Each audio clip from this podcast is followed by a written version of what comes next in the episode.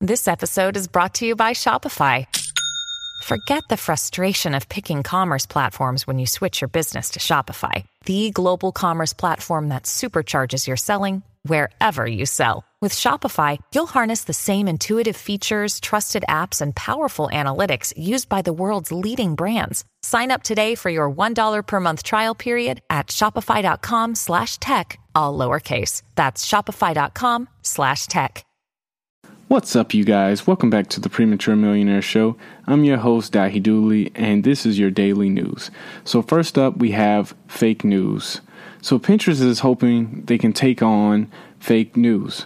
Pinterest is hoping a change to its search capabilities will stamp out viral misinformation about routine vaccinations on the platform. Last Wednesday, the company announced that searches for terms including vaccine safety and measles will now only yield information from public health institutions like the Center for Disease Control and the World Health Organization. So here's more context. Despite concrete scientific evidence that vaccines prevent disease, a growing anti vax movement claims that vaccines have detrimental effects on children.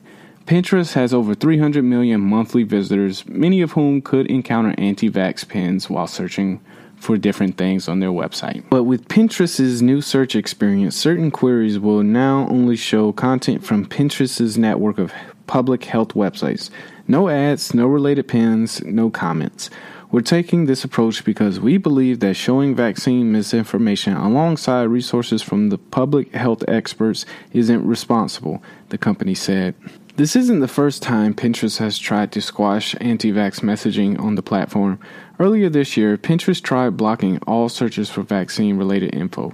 Before that, Pinterest's community guidelines prohibited anti vaccine advice and other health misinformation, but those guidelines weren't strictly enforced. Pinterest's new policy addresses the so called data void for reliable information about vaccines. And without safeguards, search functions like Pinterest's can queue up misleading content that's optimized to spread rapidly. So, next up, we have more trade news. So, starting this week, US consumers face their biggest test yet. Starting on Sunday, 15% tariffs on about $112 billion in Chinese goods will go into effect. The import tax will affect more than 3,200 categories of products, including all the ingredients for a perfect backyard barbecue. That's right, Labor Day items are now tariffed. President Trump has already slapped tariffs on $250 billion worth of Chinese products, but since many of these goods only get passed between manufacturers, you may not have felt the effects. This round has a buttload of consumer products. Literally, Canoe paddles are being taxed. Also, footwear, apparel, smartwatches, TVs, sporting goods, diapers, and a whole lot more. 29% of consumer goods Americans get from China are currently subject to tariffs. Starting this week, that'll spike up to 69%.